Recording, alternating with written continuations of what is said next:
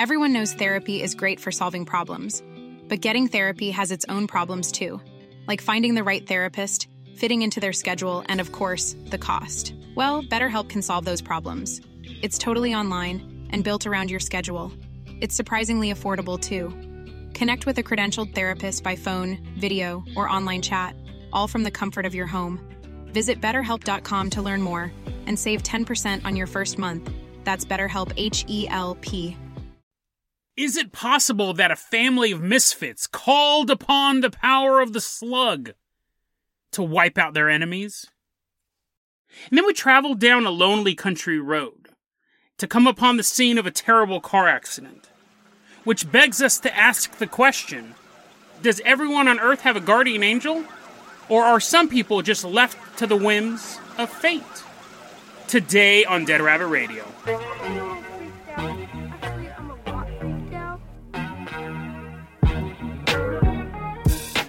Hey everyone, welcome back to another episode of Dead Rabbit Radio. I'm your host, Jason Carpenter. I'm having a great day. Hope you guys are having a great day too. Hope you guys are staying warm because I'm freezing. I'm so cold and I can't run any heaters because they're too loud. So I'm just going to complain about it as I record this podcast. But someone who never complains walking into Dead Rabbit Command right now.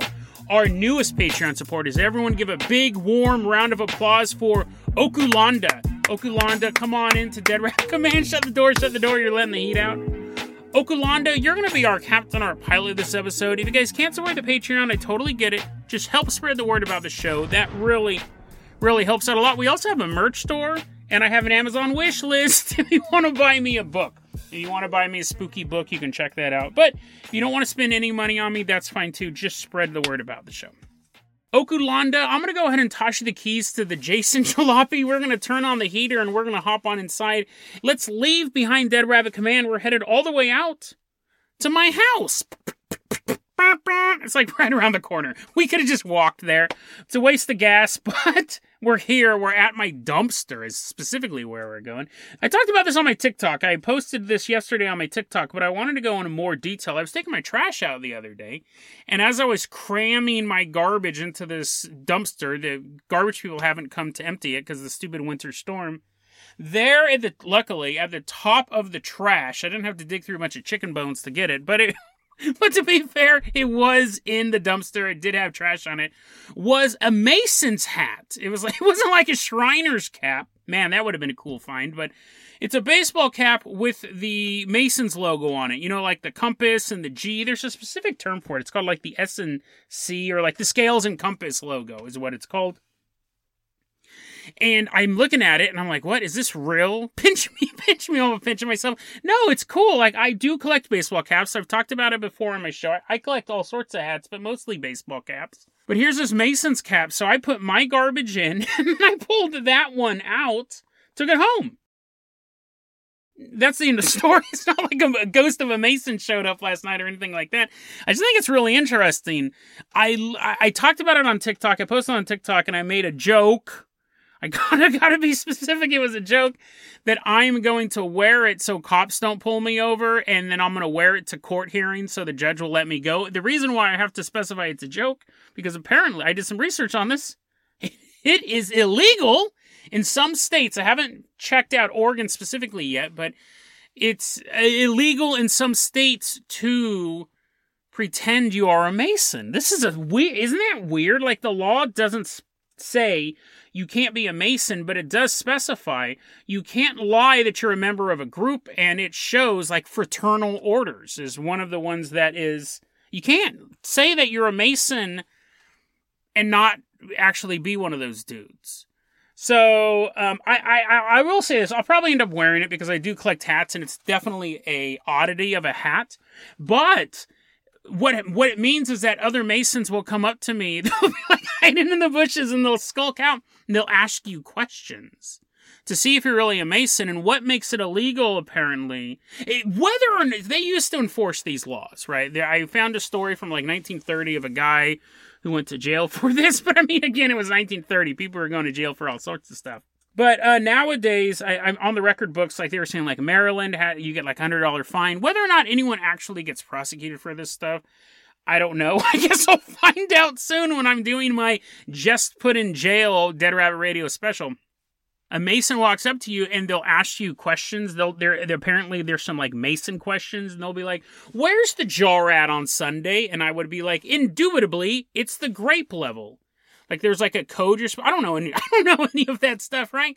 So if I'm wearing the Mason cap and someone comes up to me and starts asking me questions, they're like, "Where's the bathroom?" I'm like, "Whoa, whoa, whoa! I'm not a Mason. I'm not a Mason." They're like, "No, seriously, I have to go to the bathroom." As long as I don't pretend to be a Mason, I guess it's legit. Maybe again, I guess we'll find out when I get arrested for wearing this Mason's hat. Yeah, because it's a copyrighted symbol. It's weird. But then I thought, you know, I have that Israeli police hat that I bought a long time ago. I talked about that on a previous episode, and people would come up to me and go, "Are you from Israel? Or are you Israeli?" Usually, usually it was other Israeli people who'd be like, and then I'd be like, "No, I just bought the hat," and they'd always be like, "Oh, I thought I thought I made a friend." But um, I think as long as I don't claim to be an Israeli police officer or claim to be a, a Mason guy, but it, what's interesting, like no one, I never got prosecuted for pretending to be a cop when I wore the Israeli police hat. But the like, if I'm if I saw someone wearing a Mason's hat, I guess. Let me ask you this: Would you assume they were a Mason? I don't know if I would, because if I see someone wearing like a Los Angeles Raiders hat or LA, what are they now? The Las Vegas Raiders? You don't assume they're members of the team. You assume they're fans of the Raiders or or they're criminals from the 1990s. If you saw someone with a Mason's hat, would you assume they're a Mason? You're already like, Jason, don't even finish the sentence. Obviously, that's what people think. Or maybe they're just fans of the Masons. Maybe they're fans of the work.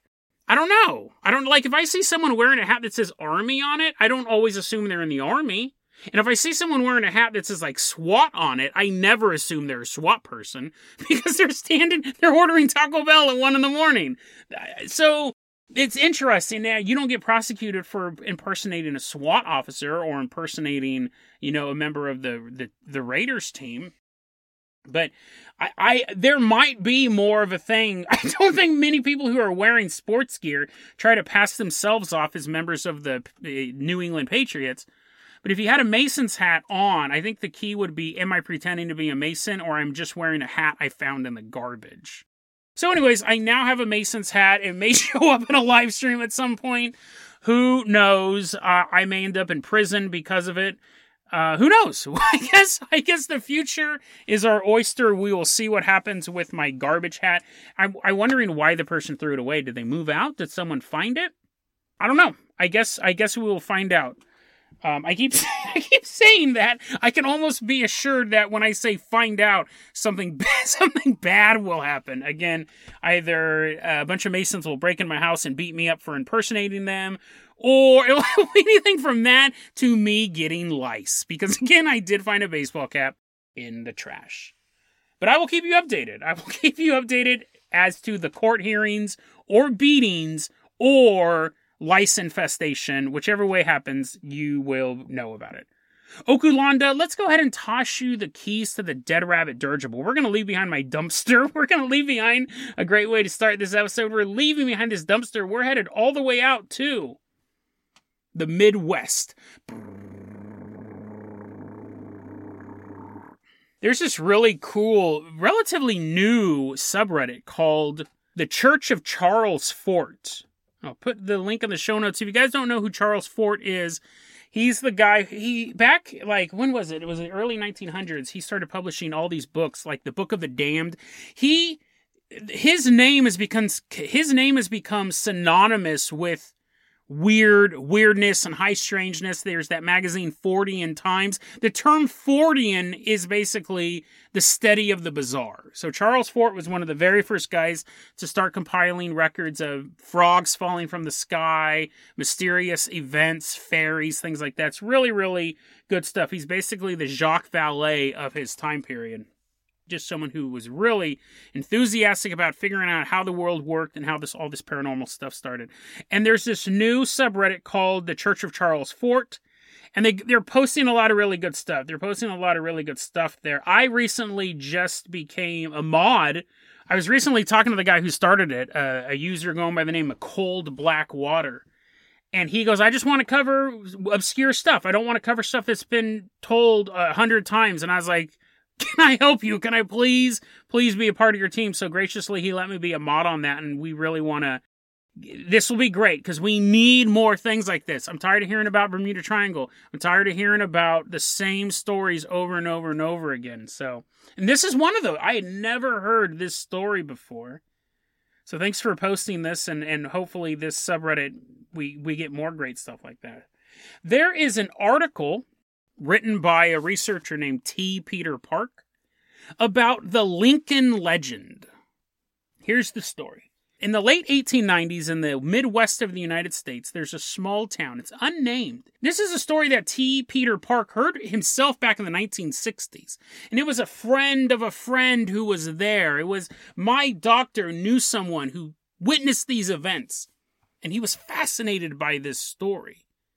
He always seemed to be one step behind of the actual legend, and no one could ever specify when it happened outside of like the late 1890s or where it happened but he heard this story so many times he he had to get to the bottom of it. In the late 1890s in this unnamed small midwestern town a family of strangers move into town. A horse comes walking in buggy like stagecoach stuff a dad go down slow horse slow horse time to stop and then the, the there's a mom sitting next to him and being like, "Oh, I guess we're here now."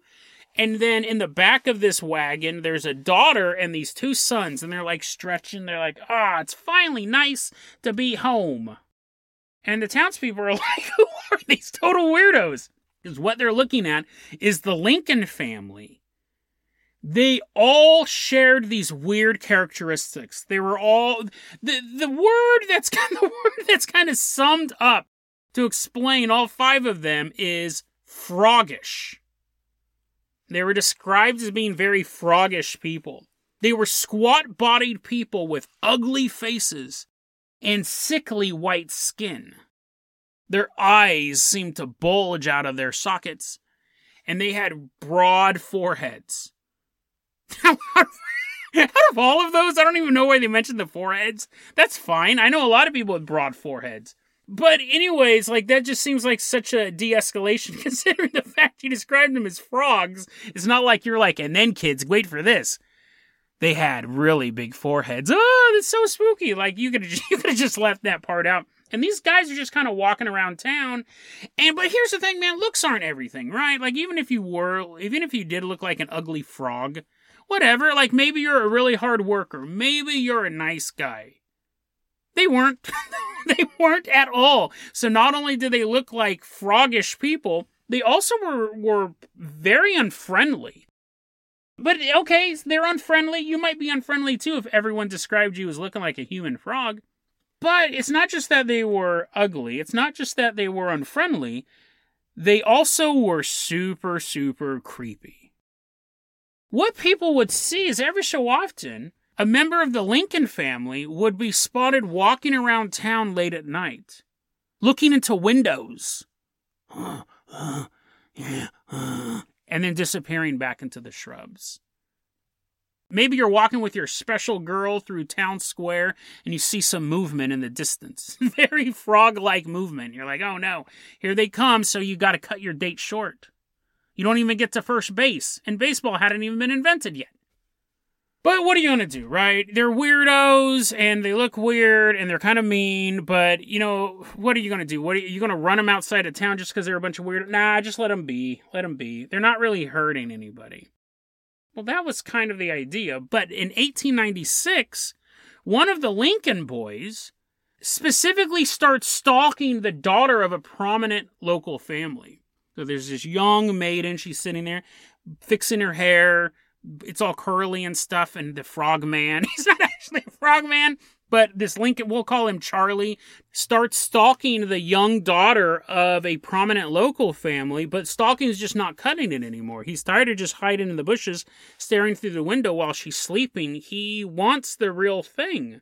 So one night he tracks her down and rapes her and murders her.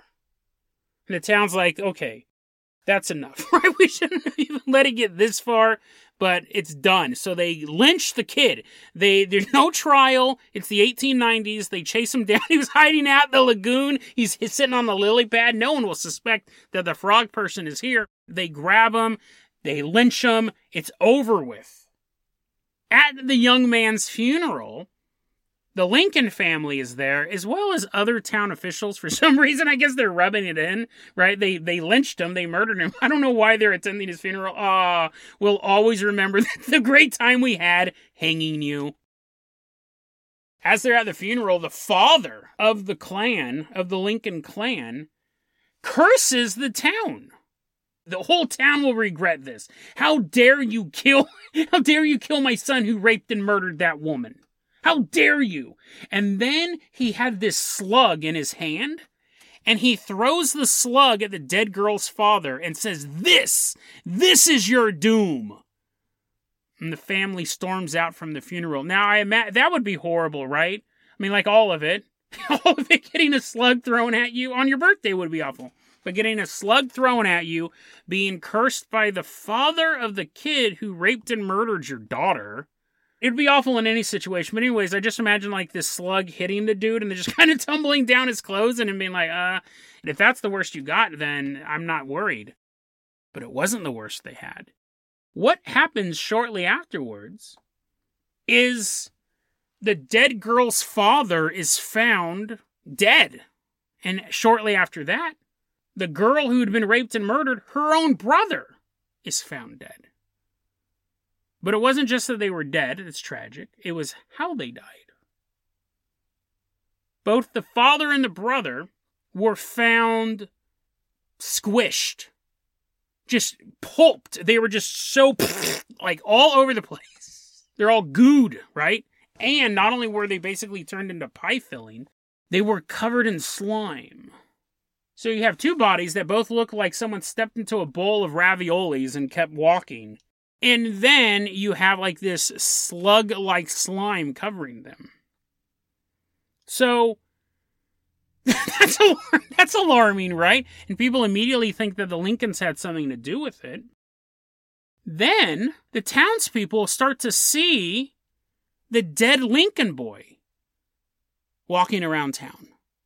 Everyone knew what he looked like. Everyone knew what he looked like because he was constantly looking in their windows he's seen around town. And what's start that, that's alarming, right? So now we have a revenge. We have a sluggy revenge. We have a possible ghost, a revenant, walking around town, and people who see him start to go insane.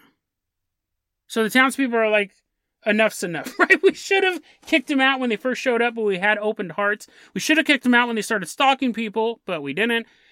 We should have kicked the rest of the family out when one of their sons brutally assaulted this young woman.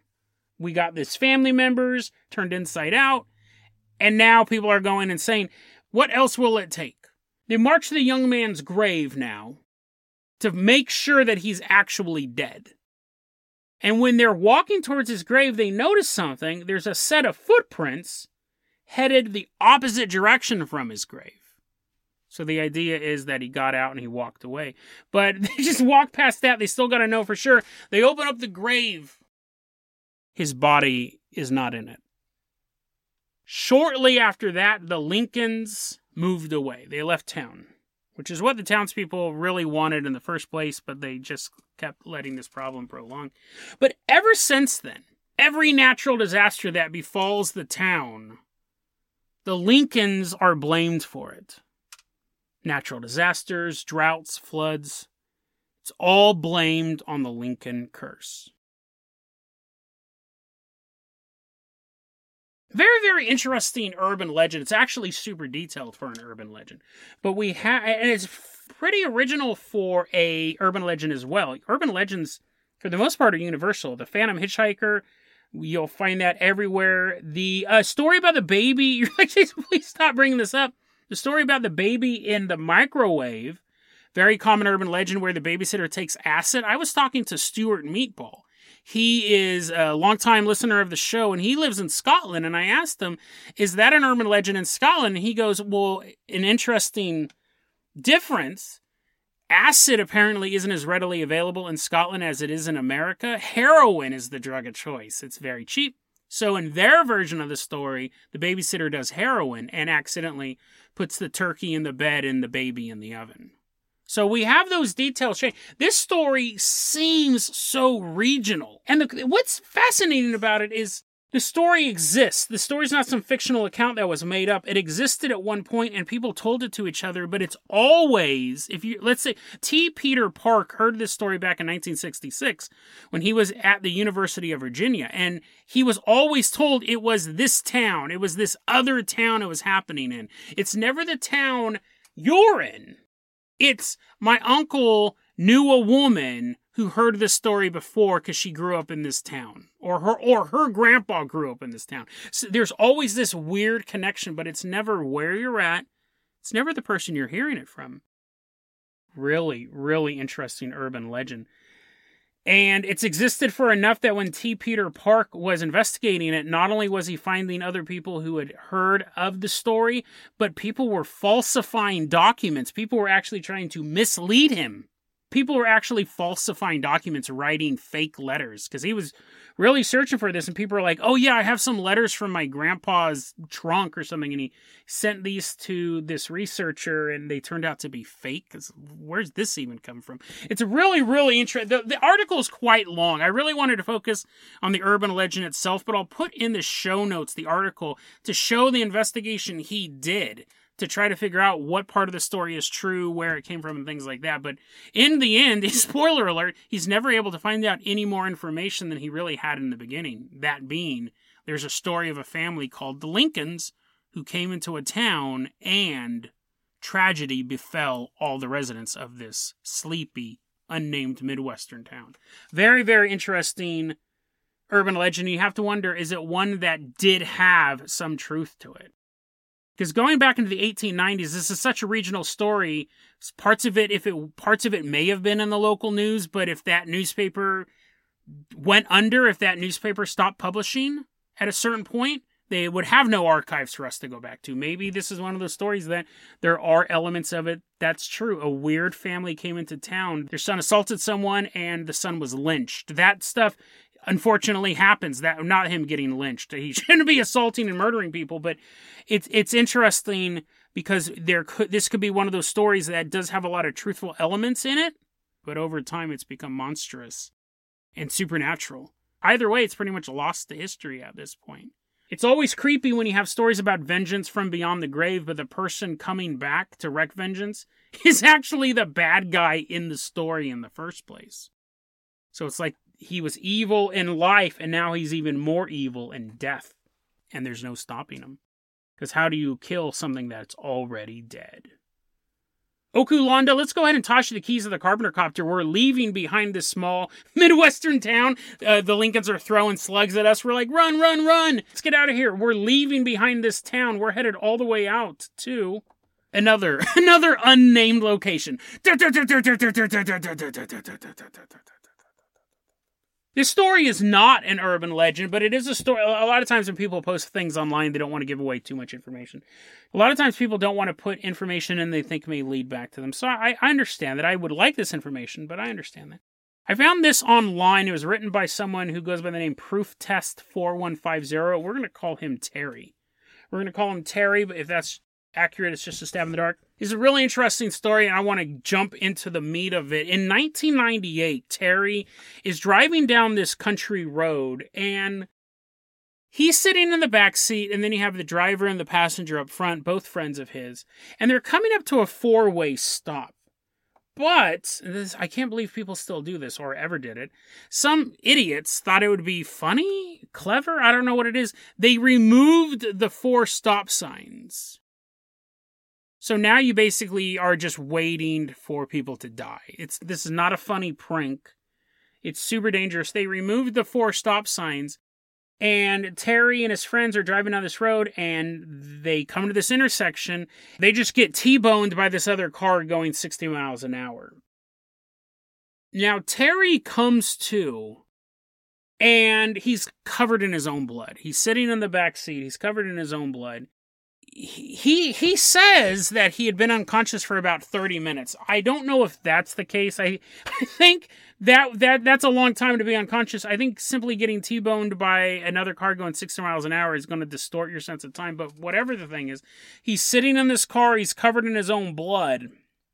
And the driver of his car, his friend, is in so much pain he can't even speak. He's just kind of making these noises and Terry's sitting back there and he, oh my god, like what what is going on? Like you know what's going on, but you're still in shock and his buddy is just just kind of groaning.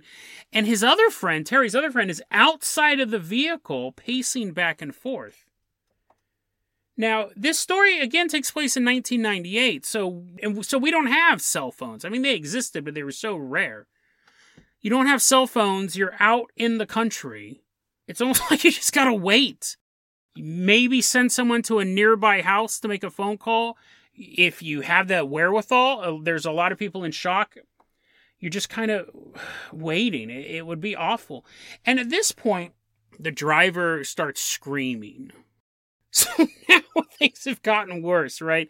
Your poor buddy up there is in so much pain he can't even do anything but gurgle. And now he's screaming, and Terry's sitting in the back seat. And that's when a older man walks up. It wasn't like Methuselah or anything like that, but older than these guys were. These guys were like in their early 20s. This dude walks up and asks Terry, Hey, do you need anything? Do you need any help? And in, in a state of shock, Terry obviously needs some help, but he's like, I think my friend's dying. Can you help my friend? Can you help my friend? And this older man who's in his 40s is standing outside the car and goes, Yeah, do you want me to pray with you? Do you want me to pray for the driver with you? And Terry's like, Yeah, please. So they begin to pray, and this man is just kind of consoling Terry and keeping him comfortable and everything's going to be okay. You're going to be okay. And, and Terry's just distraught and he's worried more about other people than himself. This man stands there the entire time talking to him, even when the firefighters finally show up and they have to cut Terry out of the car. The car is so mangled up, he can't get out on his own. They have to cut him out of the car. The man is always just standing there. And then after Terry is removed from the car, the man just kind of leaves the scene. Weeks later, weeks have passed now, and everyone's fine. Everyone's totally fine. The friend's still screaming weeks later, Hey, everybody, how's it going? A couple weeks later, the friends get together and they're kind of talking about what would happen because what else would you talk about, right? This is kind of going to be your main subject for a while. They start talking about everything that happened, and the two friends are like, Hey, Terry, you know, we've been meaning to talk to you. We were, we were waiting for all the blood to get cleaned up and us to be helped from the hospital, but what was up with you in the back seat? And Terry's like, what are you talking about? And they're like, well, well, I was busy screaming because I was in so much pain, and this dude was outside walking around the car trying to figure out what to do, but you were just in the back seat, just kind of mumbling to yourself. He's like, what are you talking about? I was talking to that guy who came up to the car, and that's the two friends kind of look at each other, and we're like, mm, yeah, you keep saying that, and you said it then, you kept saying, Thank you, sir. Thank you for staying with me. There was no one there. There was no one there this whole time. We don't know what you were talking about. And Terry starts to think, whoa, was that like a guardian angel? Or, or did I just suffer massive brain damage? Like, what was that? He knew the guy was there. He knew for a fact this guy was there. But fast forward 20 years. Terry never forgot what this guy looked like it was a pivotal moment in his life. It was some it was a stranger who stayed with him until he was okay. In the one of the scariest moments of his life, the stranger stayed with him. But one day Terry looked in the mirror and the man stared back at him. He realized this man who had come to the car, I should have described earlier, I shouldn't describe what he looked like. Here, pretend this happened. The man walked up to the car and he had a shaved head and a beard. So now I'm too lazy. Clip that out and put that in the episode somewhere. Terry's looking in the mirror. Over the years, he had ended up shaving his head. He's like, ah, you know, I'm going to go for this cool Jason Statham look. And over the years, he said, you know what? I want to be like Kratos from God of War. I'm going to grow a big old beard from the from the new versions, from the PS5 versions. I'm going to grow a big beard. And so one day he looks in the mirror with this shaved head and his beard, and he looks up and he goes, "It's you!" He realized that the person outside of the car was him from the future. And he finishes off his post with this quote, quote, I know it seems strange that I didn't recognize myself, but I look so different now than I did back then. When I recognized the man in the mirror as the man at the scene of my wreck, I was genuinely overwhelmed with emotion. I'm certain it was me. Unquote. It's an interesting story, and it, it let, us put on our conspiracy caps here to wrap this up.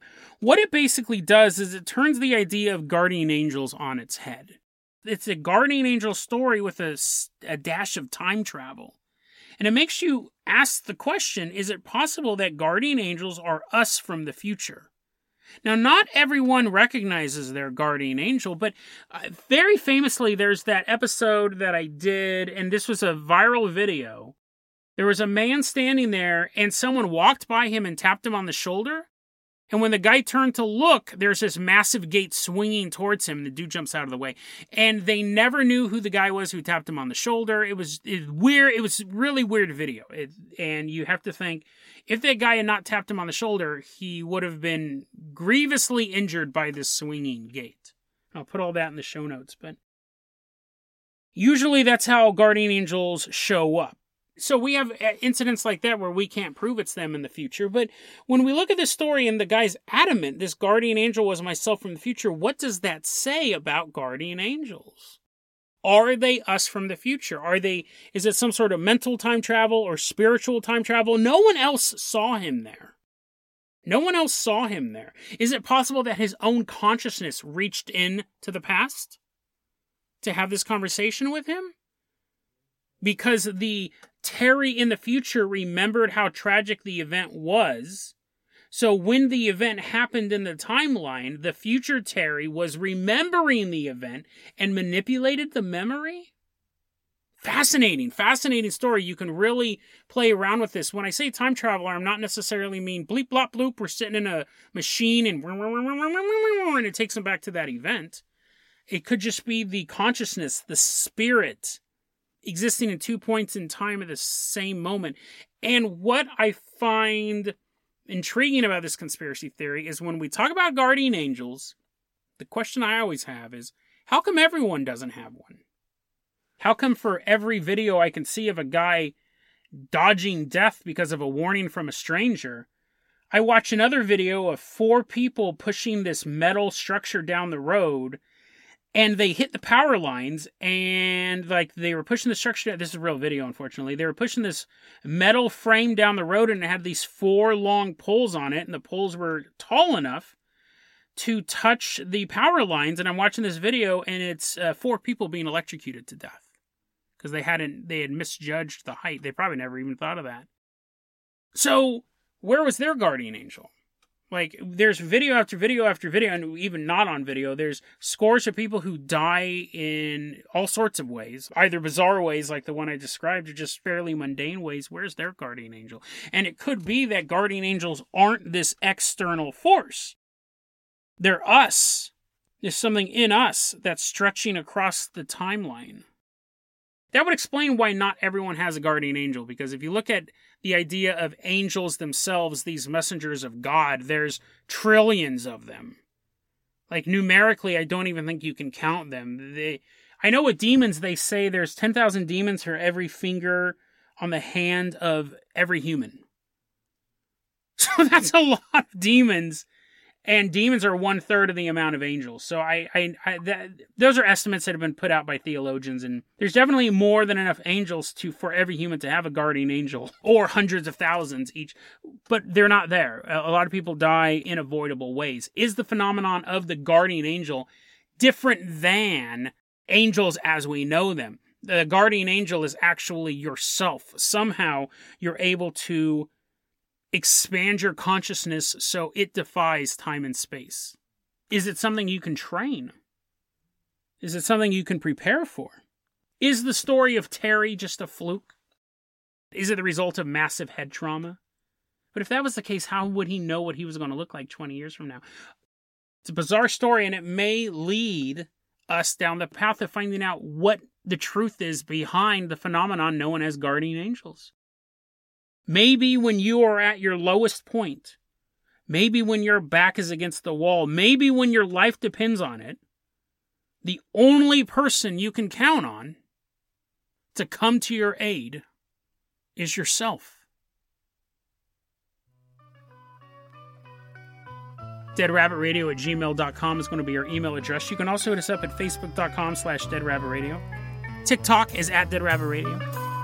Dead Rabbit Radio is the daily paranormal conspiracy and true crime podcast. You don't have to listen to it every day, but I'm glad you listened to it today. Have a great one, guys.